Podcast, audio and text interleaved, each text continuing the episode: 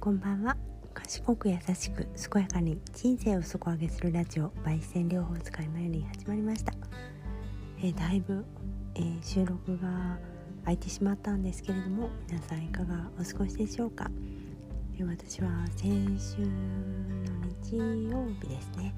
までにあの阪神梅田百貨店でのアロマフランスのイベント出店のお手伝いに2回行きましてそれのあのお知らせの収録からちょっと空いてしまったんですけれども、えー、2回ともとっても楽しく、えー、まあ、水曜日と日曜日行かせていただいたんですかね。あのそのイベント自体の初日と、えー、日曜日に行かせていただいてどちらもまあ楽しく面白く学びにもなり発見もありうんやっぱりクレイ大好きだなっていうクレイというかまあクレイもだしアロマフランスの商品全般がとても好きだなっていうのを再確認しまた、まあ、今ちょっとコロナ禍でねほとんどこう対面での仕事をしていないのでやっぱり対面でお話しすることの大切さというかこのやり取りの強さというかねエネルギーの強さみたいなものをとても感じてやっぱり大事だなって思ったのでまた機会があったらね行かせていただきたいなって思いました。なんかあのまあ、いろんなことを思ったんですけれどもまあほとんどの人というか全員全員ですけれども全員あの初対面の方にアロマフランスのクレイの良さをいかに伝えるかみたいなことをこう本当に短時間1分2分3分までぐらいで伝えないといけない伝えないといけないってわけじゃないけどな、まあ、私的にはそれをすごく感じていてうーんなんかあんまりそうこう言おうとかそんな決めていかなかったんですけれどもなんか普通にこうダダ漏れ私のクレイ愛がダダ漏れしていたみたいであのクレイアロマフランスのスタッフさんにもとてもあのダダ漏れてましたみたいな感じで素晴らしい接客でしたみたいな感じで言われてなんかあやっぱり普通に自然にできてるんだって思って自分の、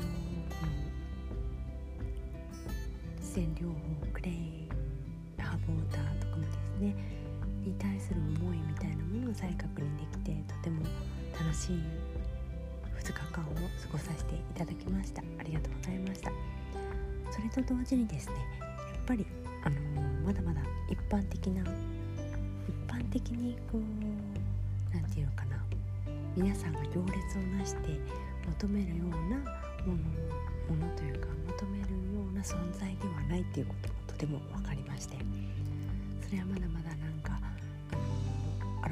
ス含め私もですけれどももっともっとこういろんな方に知っていただきたいなっていう思いを新たにしましたしただあの知っている方にはこう何て言うかな知っている人はもう絶対に離れないぞぐらいのファンになってくださるというか強さを感じましたね。だからいかに一般の方にこう目覚めてもらえるかみたいなところだと思うんですけれども、うん、今はもうね私が学び始めた頃では雑誌でこうグレーの特集を見るなんてことはなかったんですけれども今は本当に毎月のようにいろんな雑誌で特集されていて芸能人の方とかもいろいろこう愛用品としてご紹介してくださっていたりとか本当にこうファンが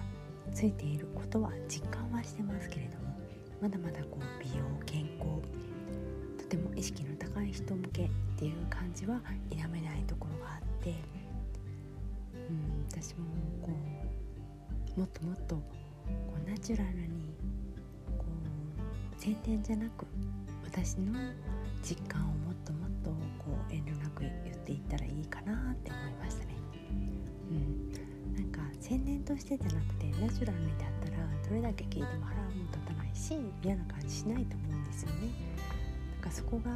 の嫌な感じがするかしないかっていう差なのかなと思って、うん、私は今のところこう別にこうこれを売らないと死ぬとかそこまでのこう、まあ、思いはあってもこう好きがまだまだ買ってるのでいい感じでいけてるかなって思いましたね。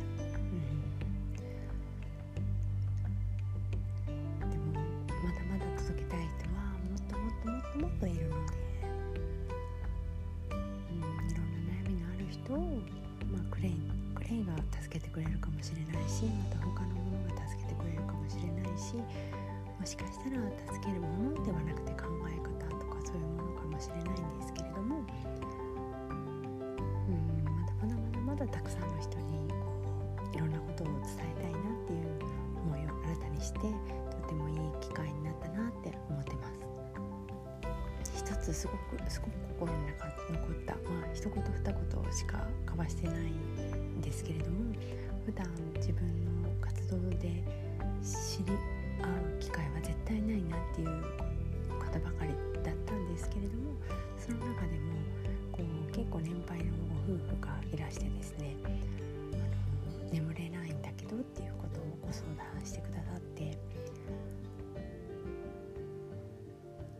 そのそういう方ってこう一つの症状に一つの商品っていう感じのあの考え方だと思うのでうんクレイをすぐに不眠に効果があるっていうのはなかなか言えないので、まあ、他のものでもそうですけれどもうんなんか手順を踏むとかこの体の仕組みとかそういうところをすっ飛ばしてじゃないと考えられない人が多いっていうのは仕方がないことだけどまだまだもっともっといろんなことを一般の人にも届くように発信していきたいなって思いましたね。うん、その方に私はですね、まああのまたまたまアロマフランスはその時のイベント出店ではクレイとハーブウォーターと、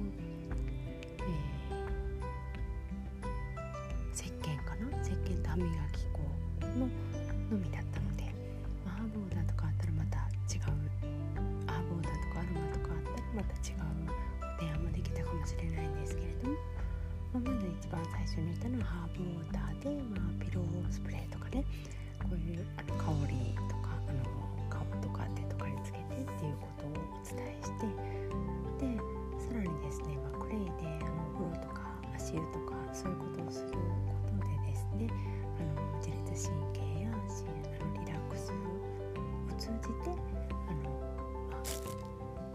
眠れるようにもありえるっていう感じのねこう直接的にこうこれを使えば眠れますとかそういう言い方はできなかったできなかったというかしなかったんですけれども、うん、そういう言い方をしてあらラあのハーブウォーターの話でもですね、まあ、ラベンダーとかロマンカかとかいう話をしてる時に、まあ、ラベンダーも試したのよ。いろいろ何もかも試してまだ眠れないのよっていう感じの方だったので。うんなんかそのラベンダーそのラベンダーはダメだったかもしれないけれども他のラベンダーはいけるかもしれない。いろんな選択肢を諦めないでほしいなって思いましたね、いろんなことに悩みを抱えてる方はまだまだまだまだまだまだまだまだというかまあ尽きないのかもしれないですけれども、うん、一人でもこの方にやっぱり楽になってほしいなって思いました。本当にいい機会で私もこう百貨店に行くっていうだけですごく楽しかったですしその裏側みたいなところもちょっと見れてとっても面白かったです。やっぱり新しいことをするっていうのはって思いましたね。この柔軟性というか新しいもの好き好奇心っていうのは止められないし止めたら私じゃないなっていうのも感じました。でも2日ともめっちゃめちゃ疲れました。実は足がやっぱりね足って立ったままってやっぱりほんとしんどいですね。ちょっと尊敬するなって思いました。販売販売のこう仕事をされてる方、うん、慣れるとかもあるのかもしれないですけど。リリースがん買っといてよかったってすごい思いました。また筋膜リリースがの紹介をさせてもらいますね。紹介っていうか別にあのただただ紹介ですけどただただ私が買ったやつの紹介っていうことで別にあのアフィリエイトとかそういうのではないです。ないですけどね。はいまたお話しさせてくださいね。ちょっとここから1週間ですね。子供たちの春休みとまあ、この1週間もそうだったんですけれどもこのなんなんていうぐらい忙しくてですね子どもたちの春休み子どもの塾の送迎あと私のこうアロマアロマもまあ満月で出産ラッシュでアロマ以外のこう活動でですね社労士で行ってるこう人事の仕事も年度末でおり忙しくなってましてちょっともうちょまあ言い方悪いですけれども地獄の日々地獄の1週間だと思いますがまた合間を見つけてあのこれ喋ることってね私のモチベーションとかいろんなことも癒されるので喋ることでまた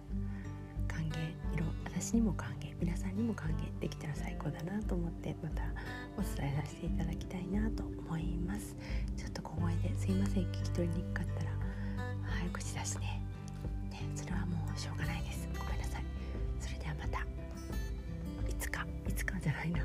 近々またお会いしましょう。それではおやすみなさい。バイバイ。